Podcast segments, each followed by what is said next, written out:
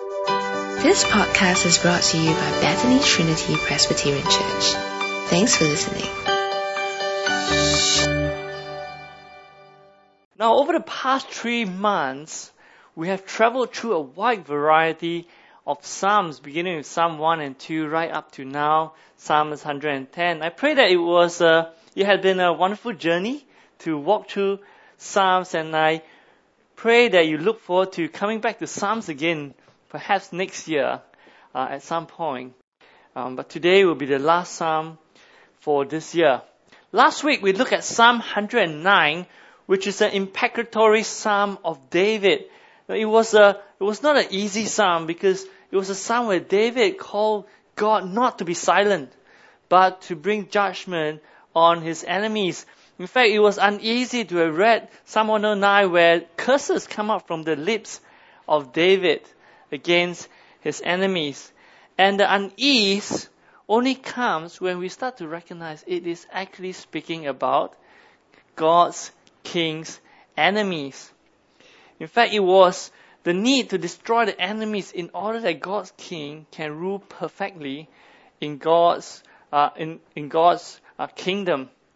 So Psalm 109 last week was about about King David but we also saw that it ultimately points to King Jesus.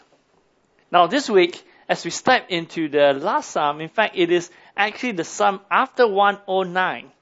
We're coming to Psalm 110. This is an, another enthronement psalm which speaks about the reign of the King of God. But as we look at this, uh, it is a very unusual psalm as well. If you think that Psalm 109, you kind of felt uneasy until it finally points to Jesus, then you are in just the right place as we come to Psalm 110 because even the author himself, as he writes Psalm 110, he says, you know what, as I'm writing, this is not about me as well. So you're in a good place from last week if you see that it is about Jesus because Psalm 110, David himself will say likewise. So as we come to Psalm 110, this is what it is for us. If you're someone who is unafraid in life and not worrying about where you're going to, Psalm 110 is a place where tell you you should be very afraid. But if you're someone who's kind of afraid and struggling, but hoping for escape and exit and rescue, Psalm 110 becomes a psalm that is of great comfort because it's a psalm to say, you'll be alright. So come with me to Psalm 110 because this psalm ultimately brings two things for us. I'll bring up to you the two things that it brings for us. The first is God's final judgment using his king. And the second is God's solution for those who wants to get out of judgment. In fact, incidentally, Psalm 110, you might have found it a bit familiar even if you haven't read this psalm for a while because it is actually one of the most quoted psalms in the New Testament. So even without reading Psalm 110, you might have found some of the verses familiar. So with that, let's ask God to help us as we come into Psalm 110 to see what is ahead um, as David writes this psalm. Let's pray. Dear Father, by your mercy, make known your truth to us. Help us to understand the victory of your King to see further the judgment of your enemies, and to see the hope of a rescue in your mercy.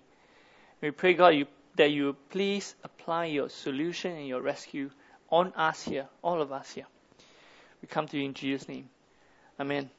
So with that, open to um, your bulletin or your Bible to Psalm 110.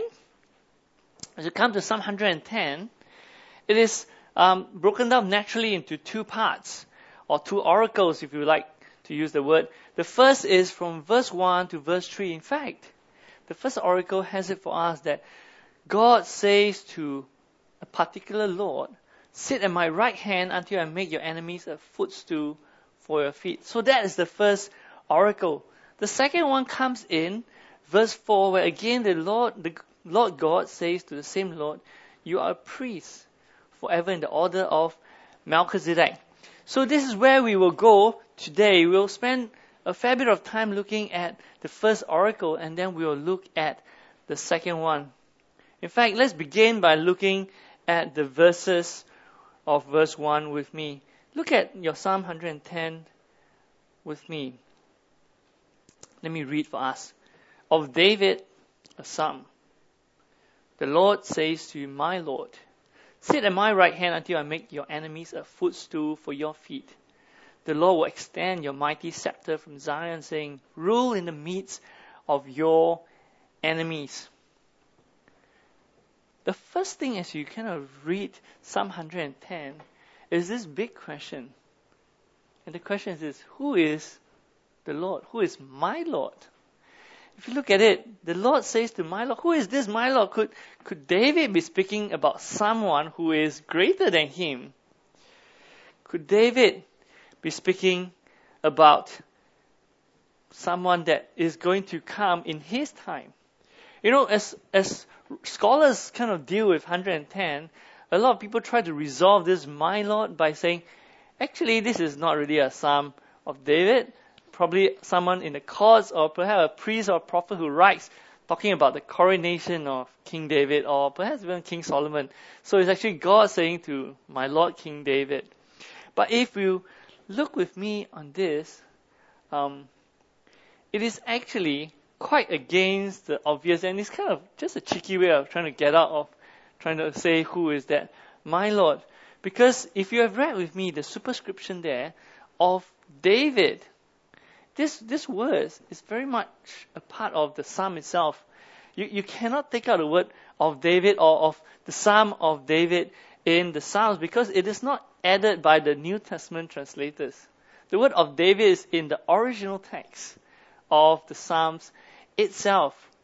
So when he says it's very hard to kind of take an exception. All the other psalms, when he says of David or Psalm of David is David's writing, but for Psalm 110, you know, it's actually not David's psalm. So it's kind of really hard to put a fast one to say it is not a psalm of David.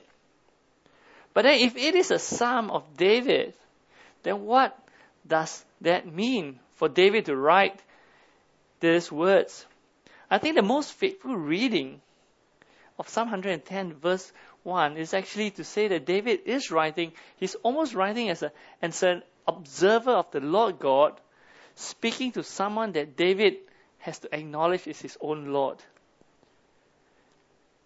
So if you look at it with me, in fact, we quickly realize that um, as David writes about my Lord, perhaps, perhaps David is thinking about the one that has been promised to him, that eternal king of 2 Samuel 7, there is one that God will make great as a king. So perhaps that is the one that he has been talking about. But that is a very unusual way of writing a psalm because unlike our times, in ancient times, a father, a father never calls the son my lord or my master. Never. No, it's kind of weird even in our time. Can you imagine however great you are, for your grandfather kneel down to say, ah, my master. It's kind of weird to even think of that. Your parents will just give you a slap and say, infilial child, you know, how dare you ask your grandfather? But, but, but that is how it is. But it is even more so in the ancient times. No matter how great your son is, the father never calls the son to be greater than him because you are born out of your father. So this is a weird one and and we kind of ask, how does this Lord or my Lord work? So if you think of David, David would never call Solomon my Lord. Solomon would never call Rehoboam my Lord. And even if you go to Abraham, Abraham would never call any of his descendants my Lord. They will only turn back to Abraham and not the other way around. So how does it work? It's only a New Testament where we come here and uh, that we are confronted with this issue of my Lord. And I invite us to turn to Matthew 22, verse 41 to verse 46, because this is a very interesting one. That Jesus, in this account, he's giving the, the religious elites, the principal of the theological school, an exam question of Psalm 110.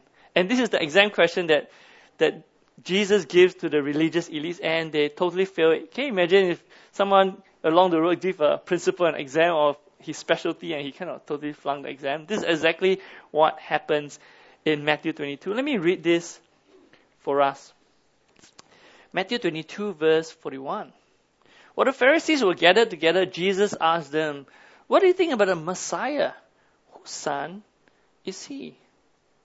The son of David, replied.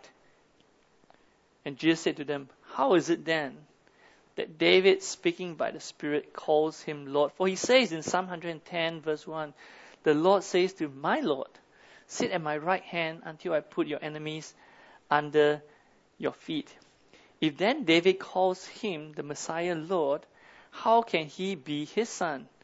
No one could say a word in reply, and from that day, no one dared to ask Jesus any more question. So what happens in Matthew 22 here is that both the, the Pharisees and Jesus, they actually agree. You know, Psalm 110 is written by David, no problem. Who is it talking about? The Messiah, no problem. But the problem comes, Jesus says, my question for you, my exact question is, how can David calls the Messiah that comes from him Lord? And they were like,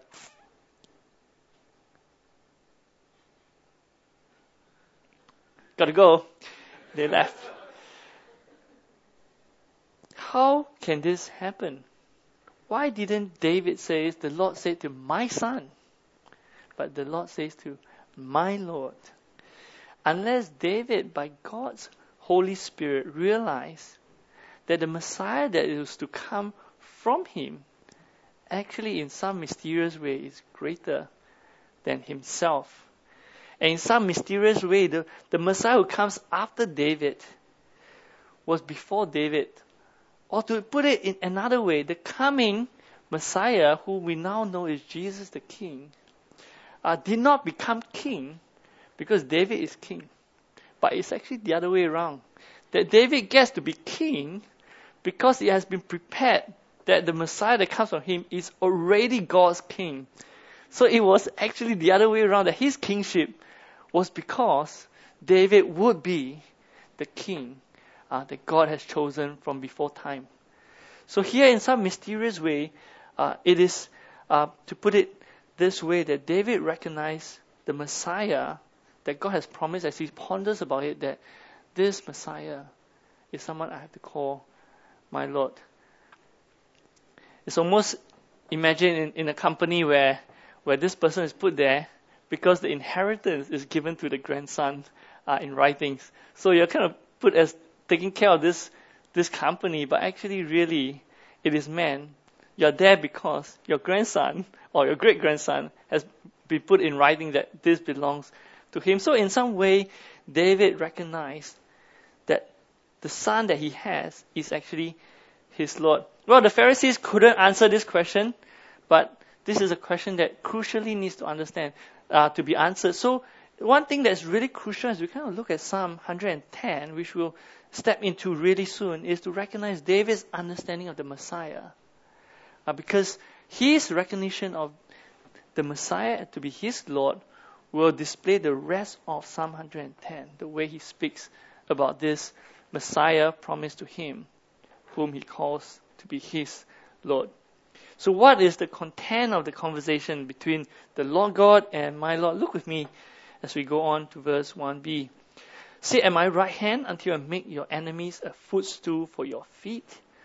The Lord will extend your mighty scepter from Zion, saying, Rule in the midst of your enemies. Now, as David, by God's Spirit, ponders over the, the promise of God in 2 Samuel 7, he begins to describe what has to come for this Messiah. The promise is that the Lord God is going to entrust all his power and authority to this my Lord that is going to be his son or the promised Messiah.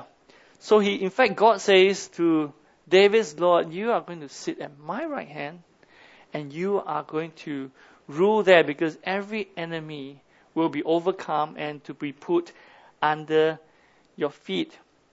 Now, if the Lord God had been silent to King David back in Psalm 109, the Lord God is not silent at all in 110 in speaking to this king. And it's not King David.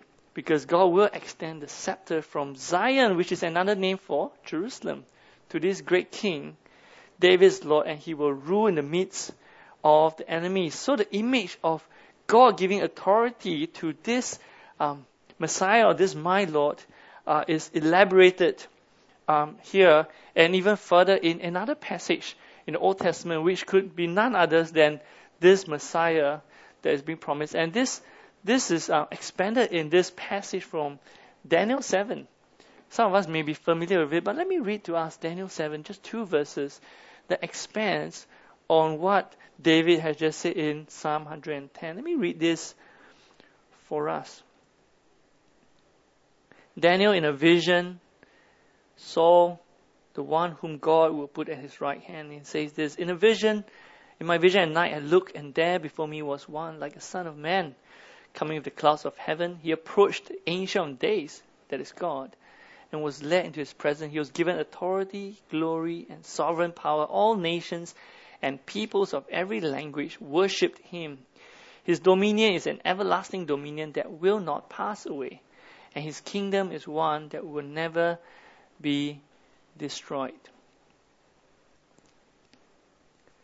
Now we need to recognize that this has never happened for David, this has never happened for Solomon, and this has never happened to any of those Davidic kings.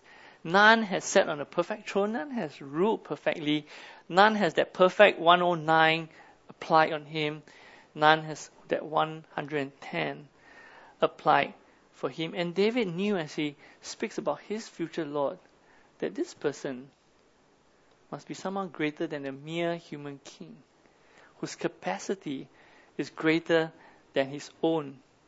So David, as in his in the spirit of God, ponders on God's eternal promise to him.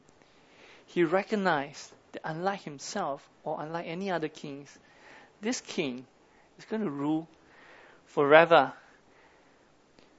so any enemies who seem to be un, um, unpunished in 109, 110 tells us he will be fully put under the feet of the king. So as we kind of listen to Psalm 110 verse 1 and 2, actually we do bring back ourselves to Psalm 100, Psalm 2 actually, where there is that one great king who will rule over all the enemies, and he's the one that God will call to himself, call the, the one to be the Son of God Himself. So, friends, all this we start to hear and think for a thousand years, of be for listeners of David Psalm 110. It's like, what is this really about? How is this really looking? Until for us, as we come to to the New Testament, it begins to unpack, and the answer is finally given on Psalm 110. And Jesus, you know, he, remember he's giving an exam question to the Pharisees, they kind of fail it. Jesus gives the answer a few hours before he dies. This is what Jesus says. Let me read to us Matthew 26, 63 to 64. The high priest said to Jesus, I charge you under oath by the living God. Tell us if you are the Messiah, the Son of God. You have said so, Jesus replied. But I say to all of you, from now on you will see the Son of Man sitting at the right hand of God, the Mighty One, and coming on the clouds of heavens. So in Jesus' words to the high priest at the time, he acknowledged what people around were thinking that he is saying about himself. That he is the son of David. He is the Messiah. In fact, he is the son of God. He is the one who will be seated at the right hand of God. And furthermore, he adds on Daniel 7 to say, And I am the Son of Man of Daniel 7 who comes on the clouds of heaven. In fact, so victorious is Jesus' kingship that the Lord declares that followers will bravely and willingly follow their king. Which verse 3 of Psalm 110 tells us, Young men will come to you like dew from the morning's womb. So these are the words they have dumbfounded a thousand years those who have listened to David's psalm and they kind of have to figure out who he is. This has dumbfounded even the Pharisees in Jesus' time. And this is the psalm that is explained with Jesus' death and resurrection. No, dear friends, the, the clock is ticking as we are listening to, to this psalm. That if Jesus, he cannot just die and never rose to life, you know what? We can just trash the Bible Psalm 110 doesn't make sense. judgment wouldn't come. But if Jesus has risen from the dead, then the clock has started. Psalm 110 that was spoken by David has begun. And God is putting the enemies of the king under his footstool. And it will happen whether we are aware or we are not. In fact, the Apostle Peter quotes 110 to explain Jesus' ascension to God's right hand this way. Let me read to you what Dave, uh, Apostle Peter explains about Psalm 110. Look at Acts 2 with me. Let me read this in his famous sermon.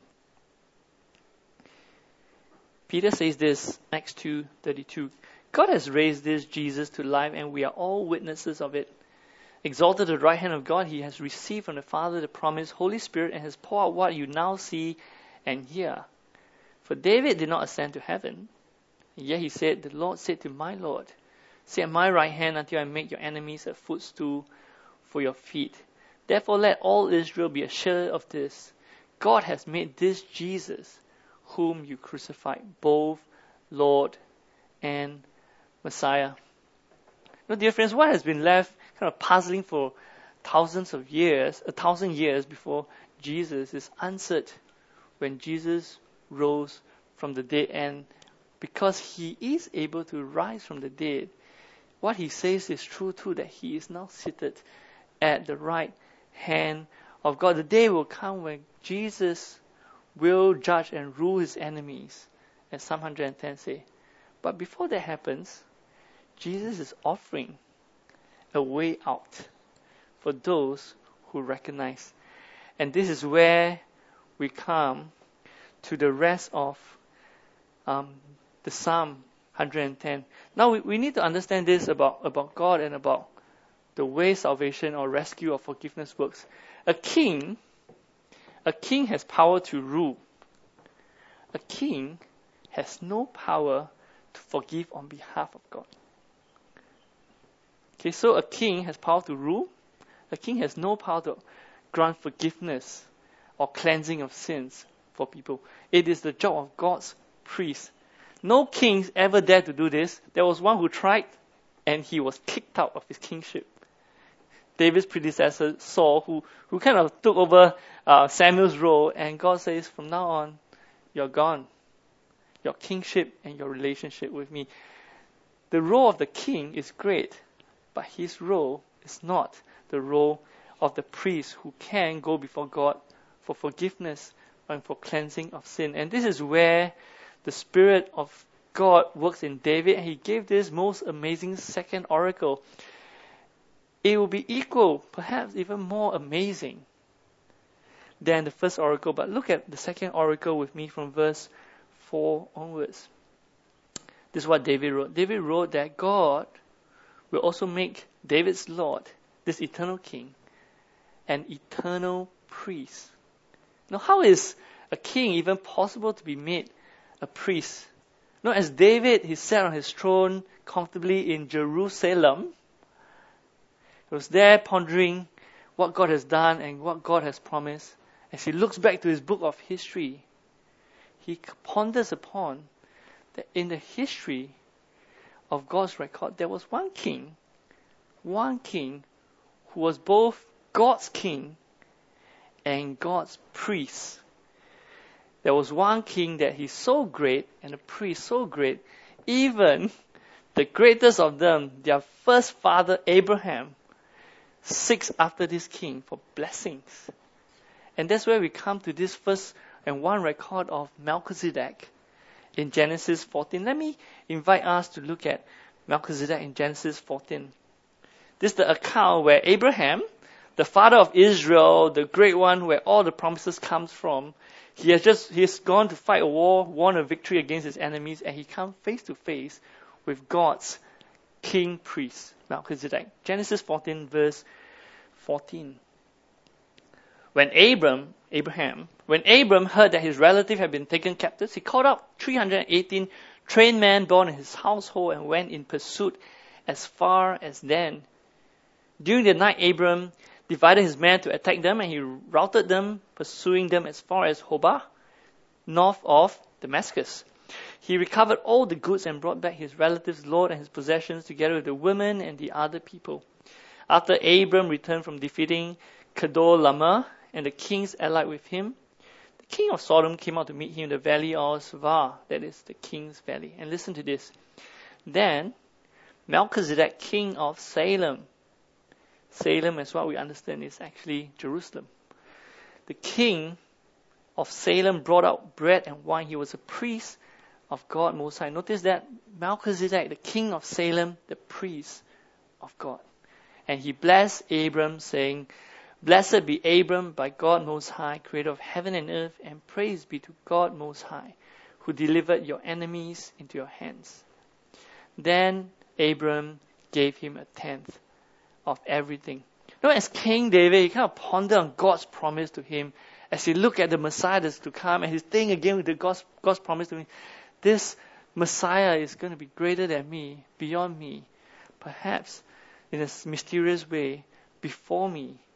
He comes to mind, the king priest that is greater than even his father, Abraham himself the king priest Melchizedek. So as we listen in on David in his second oracle from verse 4, come back to me in verse 4. This is what David wrote about um, this second oracle. The Lord Yahweh has sworn and he will not change his mind that you, meaning his Lord, are a priest forever in the order of Melchizedek. The Lord has sworn and will not change his mind that you, a priest, you are a priest forever in the order of Melchizedek. In verse 5, the Lord is at your right hand. This, this is a priest, but he speaks as if he's a king. The Lord is at your right hand. He will crush kings on the day of his wrath. He will judge the nations, heaping up the dead and crushing the rulers of the whole earth. He will drink from a brook along the way, and so he lift his head high. Now see how David, as he writes about my Lord the King, now he talks about my Lord the King priest, who is defeating enemies as well. In fact, he is one that's greater than David, greater than Moses, even greater than Abraham. Because he comes in the eternal order of promise, and his priesthood comes before there were any priests in Israel. And not only will David call this Messiah my Lord, if Abraham had been around, he too would have called him my Lord because he is one who comes in the order of Melchizedek before Abraham himself. And as you look at verse 5 and 7, this king priest, he will rule like a king. Who else can be this king except until we come to the New Testament that Jesus himself says that he is. And here's where the book of Hebrews unpacks the understanding of this king priest or this priesthood of Melchizedek for us. Now, if you're someone who has in Bible study, this week will be a great time to join the Bible study because you'll be just in time in Hebrews 7 and 8 on Melchizedek. But there's a whole range from chapter 8 and 9. In fact, the whole Hebrews, we can look at how Jesus saves. But I just want to focus a bit on Hebrews 7 to bring out what um, Psalm 110 has pointed out that the New Testament explains to be Jesus. So let me read a portion of Hebrews 7 for us. Hebrews 7 verse 1 to verse 5. This Melchizedek was king of Salem and priest of God Most High. He met Abraham returning from the defeat of the kings and blessed him.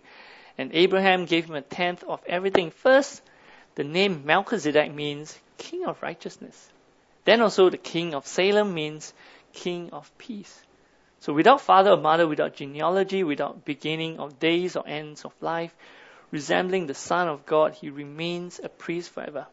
Just think how great he is.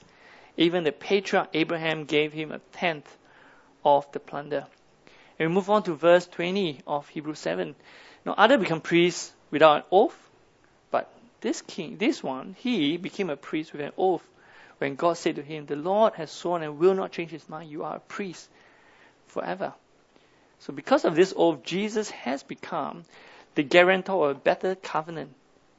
Now there have been many of those priests since death prevented them from continuing to, in office. But because Jesus lives forever, he has a permanent priesthood Therefore, he's able to save completely those who come to God through him because he always lives to intercede for them. Such a high priest truly meets our needs, one who is holy, blameless, pure, set apart from sinners, exalted above the heavens. Unlike the other priests, he does not need to offer sacrifices day after day, first for his own sins and then for the sins of people. He sacrificed for their sins once for all when he offered himself.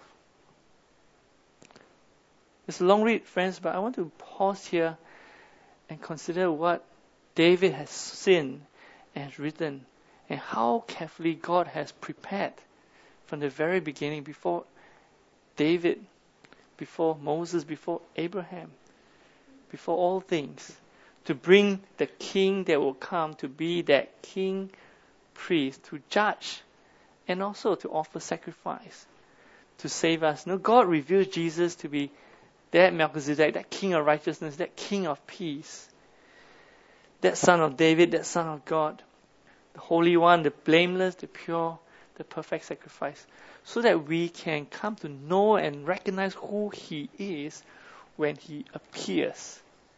The reason why David writes this is not just for himself, but for us. That when we see Jesus, we don't see Him as an accident we see him not just you want to be a king, you can be a priest, but we see that he has to be both, as God has promised. And friends, what is this relevance at the end of the day for all of us? As we come to the last psalm that we've been looking at, what is this relevance? I think the relevance is this that because at the end of the day, as Psalm 2 says, we are actually the enemies of God. we are actually the enemies of God. We are the enemies of God.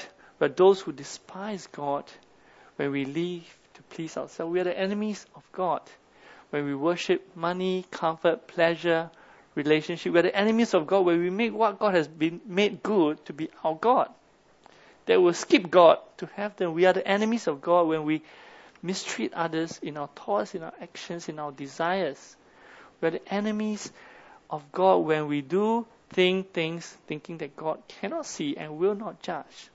We are the enemies of God when we knowingly sin in all actions. We are enemies of God when we get angry with people because they didn't treat us rightly. They should treat us better. We are the enemies of God at the end of the day when we live our life different from what the Bible says the holy of God, holy people of God will live. We are the enemies of God who not just needs to know Jesus is the King and rejoice. We need to know Him as the priest who can solve our problem and to get us out of the final judgment that Psalm 109 has said and Psalm 110 will be fulfilled. And that is the reason why we need to know this king and this priest in our lives. I don't know about you, but I think that I desperately need it, even though I say I know Jesus, because all in my life I, I review that there are times of my unbelief. There are times where I I do sin against God. There are times that I say, You're my God, and I live as He's not. Even at times like now.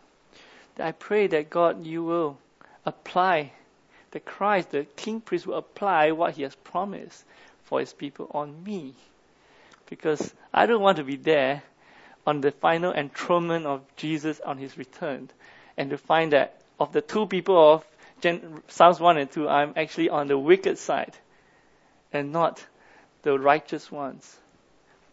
Dear friends, we kind of conclude Psalm 110. The question for us is do we see Jesus the way that David himself has seen his son, the son of David, the son of God, the Messiah? the one that is in the order of Melchizedek, the one that God will sit on his throne forever. I pray that we would. And I pray that we will see Jesus as who he really is. And let me just close with these words of Jesus when he describes himself. This is what he says, and this is where I'll close. Jesus says, John 8:58. Very truly I tell you, Jesus answered, before Abraham was born, I am. Let's pray. Father, as we come to Psalm 110, it is a psalm that David writes, but he knows it's not about himself. But as we look at it, we realize he writes not just for himself, but he writes for us. We who, when we see what has happened on the cross, recognize that it was for us. That the priest in the order of Melchizedek was there, perfect, offering that final sacrifice once and for all. So that those who come to him will be forgiven and be included as his people, and that we will not be called his enemies on the final day, when all enemies will be placed under his footstool. So for us Christians, Father, we acknowledge Jesus both as our eternal King and we seek him to be our eternal priest, cleansing, purifying, forgiving us. We put our future hope in Jesus and help us not to turn away to other idols, not to worship any created things in this world, be it relationships, money, fame, pleasures. And wherever we fall into sin, Father, we pray, help us to come back quickly to our King Priest Jesus for forgiveness and to reaffirm our allegiance to Him. For those of us who are not Christians or we just question our faith, we pray Holy Spirit reveal Jesus to us the way that He has revealed to King David. For Christ's glory, pray. Amen. Thanks for listening to this podcast brought to you by Bethany Trinity Presbyterian Church. For more information, visit us online at busypc.sg.